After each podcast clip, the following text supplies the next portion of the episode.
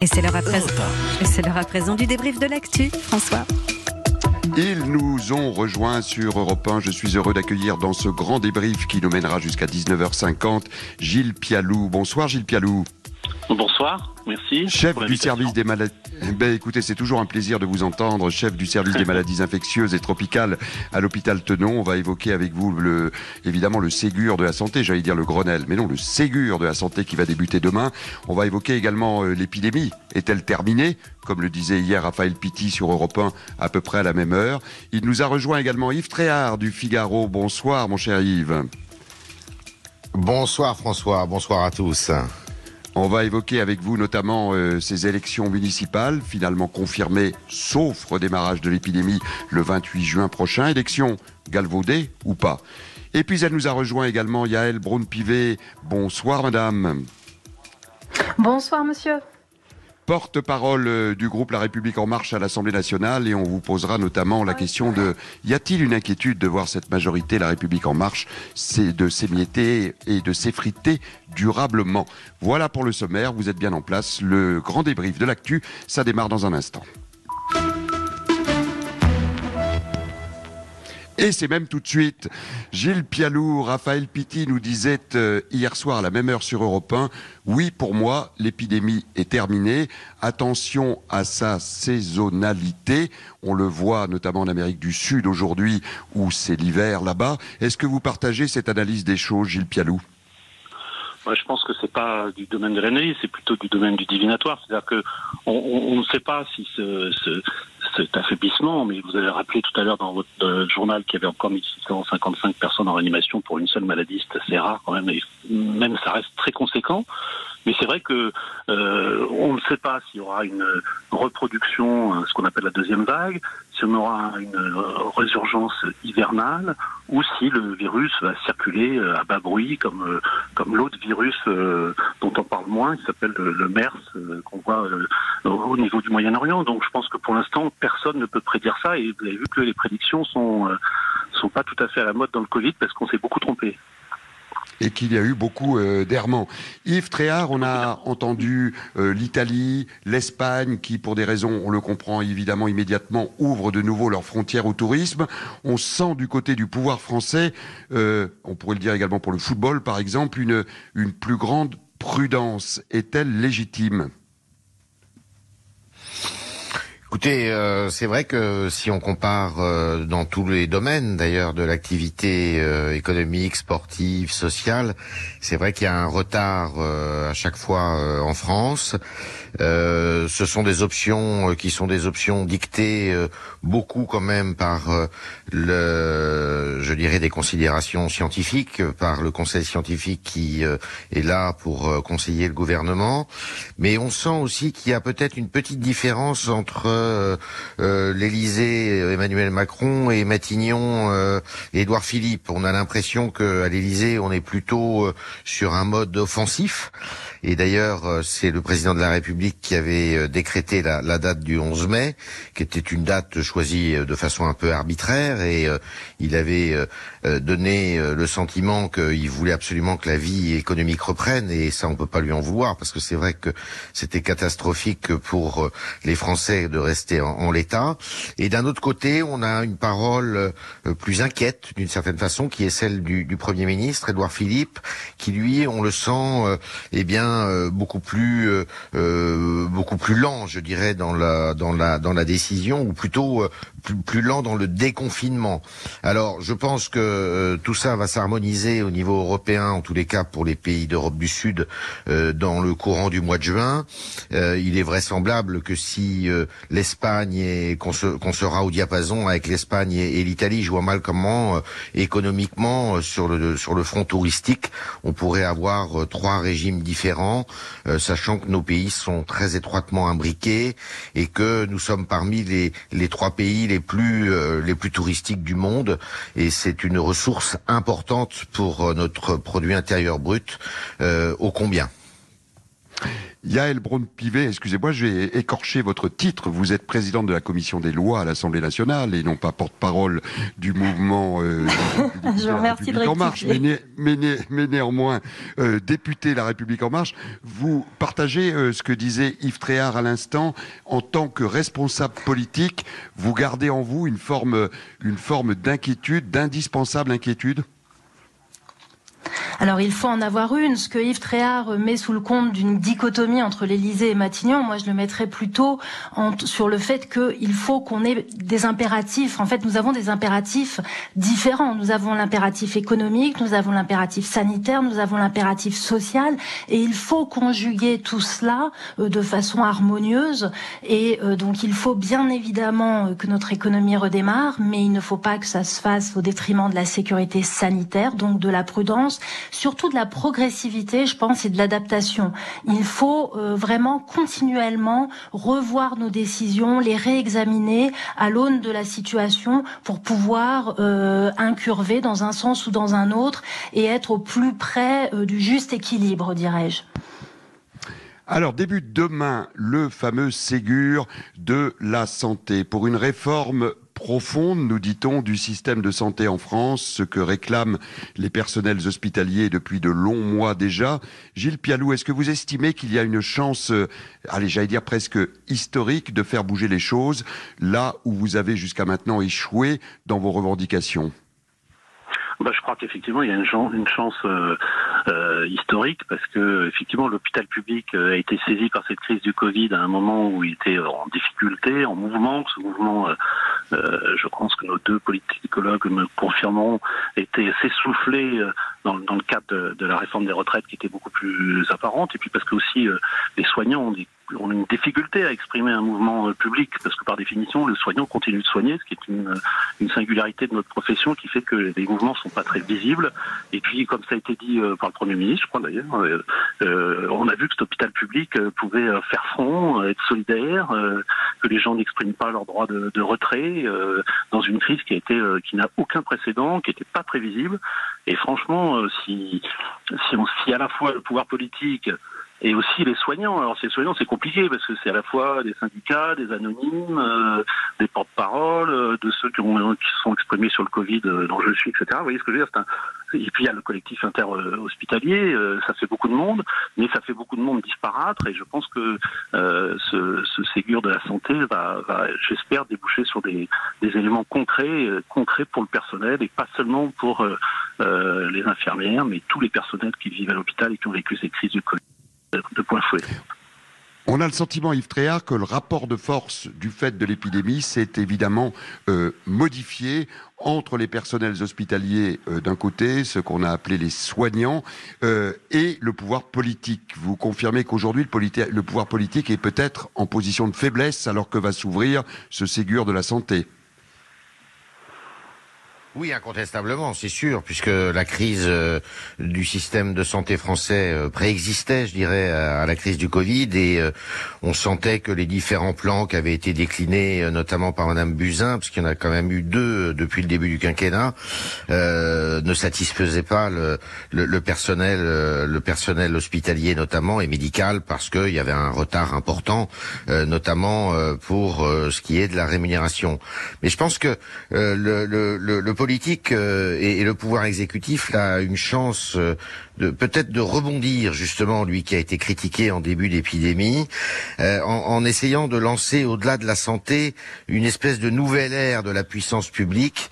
On voit bien que notre euh, système de service public qui a fait euh, euh, la beauté de la France pendant euh, de nombreuses années après la guerre, eh bien est fatigué, usé et qu'il faut le repenser et, et c'est pas uniquement sur le front salarial. Et donc je crois qu'il faut euh, pour le pouvoir exécutif, il a peut-être les moyens là au niveau de la santé, au niveau de la sécurité, sur le front de l'école, de se lancer euh, le défi de, de, de, de, de, de remuscler, je dirais, euh, ces services publics qui sont euh, pour- par, parfois euh, défaillants, même si euh, ils sont composés de personnel brillant.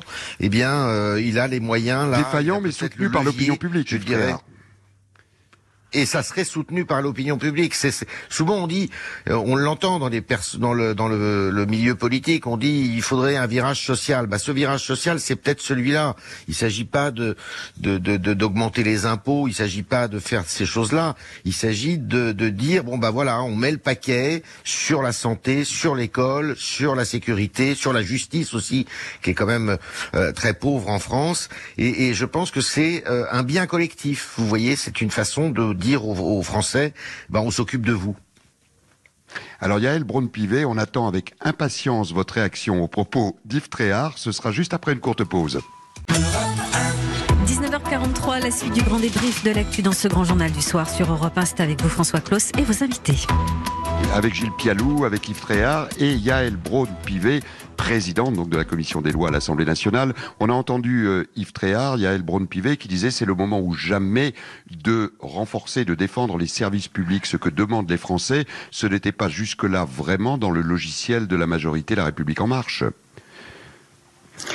Alors moi, je, ne suis pas d'accord avec votre dernière phrase, mais je suis totalement d'accord avec euh, avec Yves Tréhard. Refonder les services publics, redéfinir nos priorités, euh, donc justice, santé, éducation, bien évidemment. On a fait beaucoup hein, en matière d'éducation, de formation et de d'accès aux services publics. Donc, faut pas dire que ça n'était pas notre priorité, mais effectivement, moi je crois qu'il faut vraiment euh, donner un coup d'accélérateur et aussi et surtout euh, changer de méthode. Et c'est en cela que pour moi, le Ségur est quelque chose d'intéressant, c'est qu'on a une concertation, on a un cadre clair, on a une concertation qui ne se fait pas que au niveau national, mais également sur les territoires, dans les hôpitaux, avec les soignants et également avec les élus locaux, etc.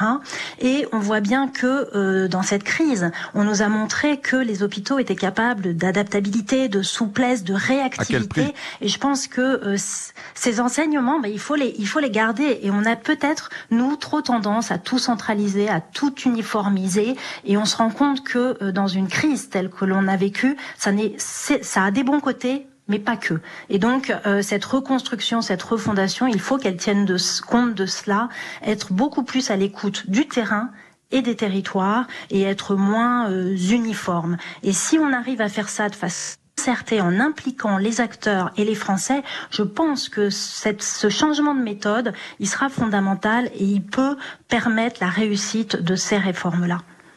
Gilles Pialou, est-ce que vous êtes, euh, j'allais dire, plutôt optimiste ou euh, plutôt circonspect, sachant qu'il y a à la fois des mesures, euh, j'allais dire, conjoncturelles, d'urgence en termes de rémunération, en termes de temps de travail, en termes d'embauche, et des mesures plus structurelles et donc plus lourdes à prendre, notamment au niveau de la réorganisation du lien public-privé sur la santé en France?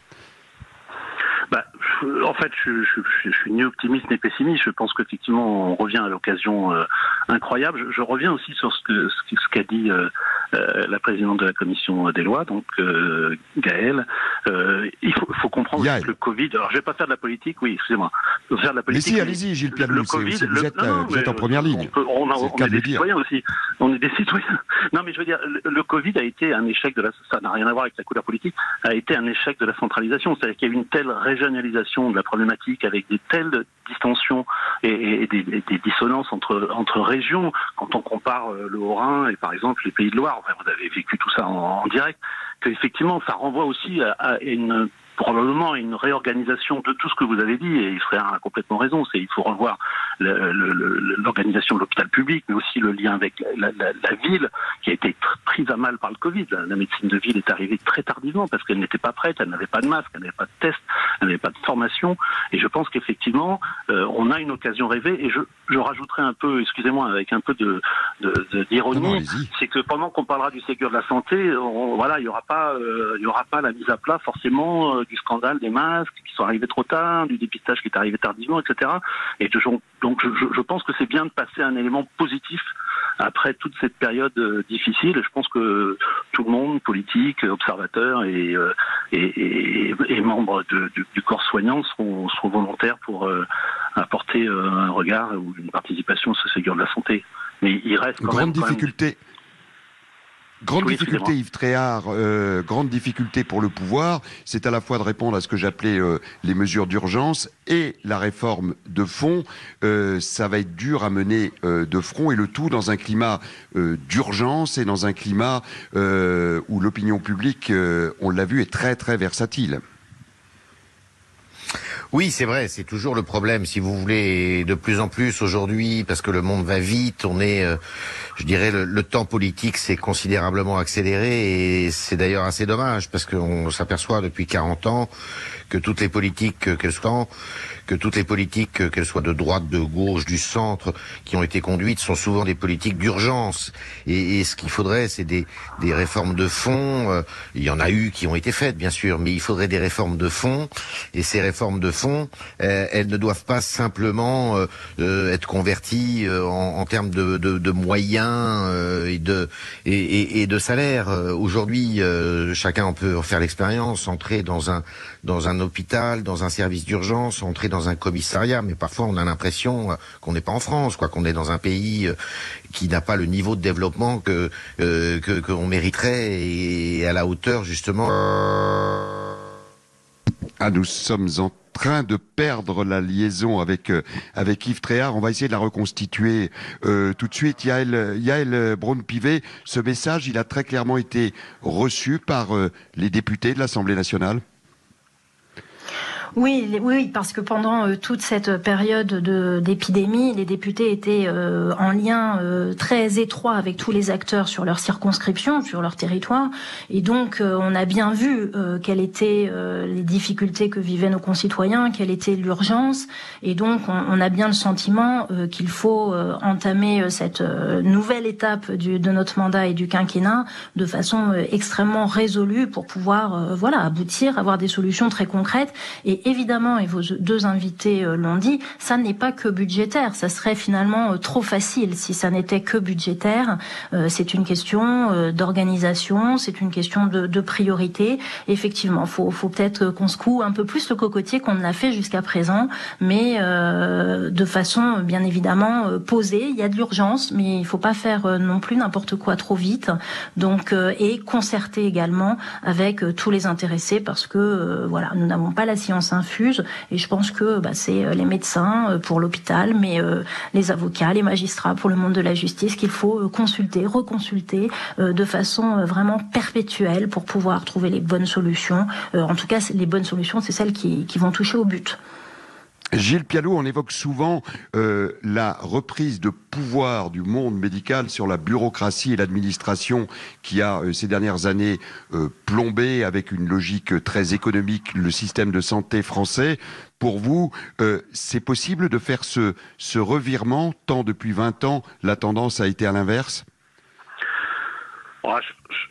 C'est vrai qu'il s'est passé quelque chose d'absolument incroyable à l'hôpital public. C'est euh, une, administration avec laquelle on était euh, plutôt en, conflit globalement depuis quelques mois, qui, euh, a, fonctionné main dans la main, réciproquement avec, avec les médecins, les, les, autres soignants. Donc ça, c'est vrai qu'on espère qu'il en restera quelque chose, de quelque chose qui s'est écrit là pendant ces trois mois. Et en fait, il n'y a pas besoin euh, de, plus de temps pour voir qu'on peut fonctionner en ayant une obsession commune qui est celle du parcours de soins et du malade et pas seulement de la tarification de l'activité, de l'efficience, euh, de, euh, de, la, de la globalisation des budgets, etc., et, et, des recoupements hospitaliers. Donc je pense qu'effectivement, cette, cette crise du Covid va laisser durablement quelque chose de lien entre l'administration, qu'elle soit d'en haut, si je puis dire, et, l'administration locale. En tout cas, à l'hôpital. Vous le voyez, vous le vivez, vous l'avez vécu, vous, à l'hôpital Tenon, et vous sentez que les ah choses ont, bougé, Gilles Pialou? Ah oui, oui, franchement, les choses ont bougé, mais elles ont bougé comme jamais elles ont bougé. Moi, j'ai euh, 30 ans d'assistance publique, euh, à peu près, euh, donc elles ont bougé comme jamais elles ont bougé. Ça, il faut être très clair. Euh, dans, dans, justement, dans un fonctionnement. Alors, c'est vrai que la, parole du président, euh, quoi qu'il en coûte, euh, a été déclinée sur le terrain et que c'était tout à fait étonnant euh, de voir se construire des unités de dépistage du Covid en, en, demi-journée, alors que normalement il faut, faut 4 bordereaux de suite pour changer un ordinateur. Vous voyez ce que je veux dire C'était vraiment décliné sur le terrain et ça a été absolument incroyable. Et puis ces réunions que, de crise, ça et que ça dure en permanence avec l'administration. On espère que tout ça va faire que on, va pouvoir. D'un côté et de l'autre, on aura pris conscience, ouais. dernière question pour Dernière question pour terminer ce, ce débrief, puisqu'on l'a appris euh, cette semaine. Les élections auront bel et bien lieu municipal le 28 juin prochain, sauf évidemment si des, des signaux négatifs apparaissent de nouveau en termes euh, d'épidémie. Yves Tréhard, c'est important que la vie démocratique se déconfine également, même si ces élections seront évidemment très particulières et un peu galvaudées. Oui, bien sûr, c'est tout à fait capital, c'est même euh, essentiel, et je pense qu'il faut en finir avec ces, ces élections euh, municipales. Il est heureux qu'elles aient lieu avant l'été, euh, même pour le pouvoir exécutif. Ça aurait été catastrophique pour lui que ça ait lieu après, parce que je pense qu'après, il va falloir justement s'attaquer vraiment dardard à, toutes les réformes nécessaires dans les services publics. Alors évidemment, vous aurez trouvé, vous aurez toujours des observateurs qui vous diront, mais la légitimité de ces élections est contestable parce que les personnes âgées euh, ne se seront pas déplacés parce qu'il y aura eu beaucoup d'abstention et il risque d'y avoir beaucoup d'abstention encore fin juin. Mais je pense que il faut vraiment que euh, le, les, les, les, conseils municipaux soient en ordre de marche et puis ça a une incidence économique. Il faut pas l'oublier que euh, ces conseils municipaux ils prennent des décisions, ils prennent des décisions euh, notamment pour des commandes publiques et des commandes publiques qui eh bien font marcher les entreprises françaises et c'est important aussi pour la, la relance de notre croissance qui est euh, en bien mauvais état. Donc c'est tout à fait capital. Yael Braun-Pivet, le mot de la fin pour vous, c'est une nouvelle ère politique qui débute mais justement, pour que cette nouvelle ère euh, politique débute, il faudrait effectivement que ces élections municipales aient lieu pour qu'on puisse vraiment que tout le monde soit euh, en ordre de marche, pour que justement on puisse tous nos efforts pour pour la reprise et euh, effectivement on aura besoin euh, des élus locaux, euh, des maires, des députés, du gouvernement et puis bien sûr de toutes les forces du pays. Et faut, je pense qu'il faut il faut saisir cette cette occasion qui est assez assez unique finalement parce que on, on, sent que en tout cas moi c'est ce que je vois sur le terrain les Français ont envie qu'on avance, ont envie de repartir, ils sont assez c'est peut-être un mot un peu fort mais conquérants et donc je pense que c'est notre rôle de politique de réussir à être à la hauteur de cet élan et de pouvoir euh, l'encourager et d'en être digne, de faire en sorte que notre pays sorte encore plus renforcé de cette, euh, cette crise. Et d'accompagner donc cette conquête ou cette reconquête. Grand merci à vous, Madame la Présidente de la Commission des lois de l'Assemblée nationale, de nous avoir accompagnés dans le grand débrief. Merci à vous, Yves Tréhard. On vous lit dans le Figaro demain, j'imagine et à Gilles Pialou, le chef du service des maladies. et à Gilles Pialou, le chef du service des maladies infectieuses et tropicales à l'hôpital Tenon. On aura l'occasion avec vous de, de commenter, j'imagine, encore ce Ségur de la santé qui débute demain et qui est appelé à durer jusqu'à la mi-juillet. Merci à vous trois.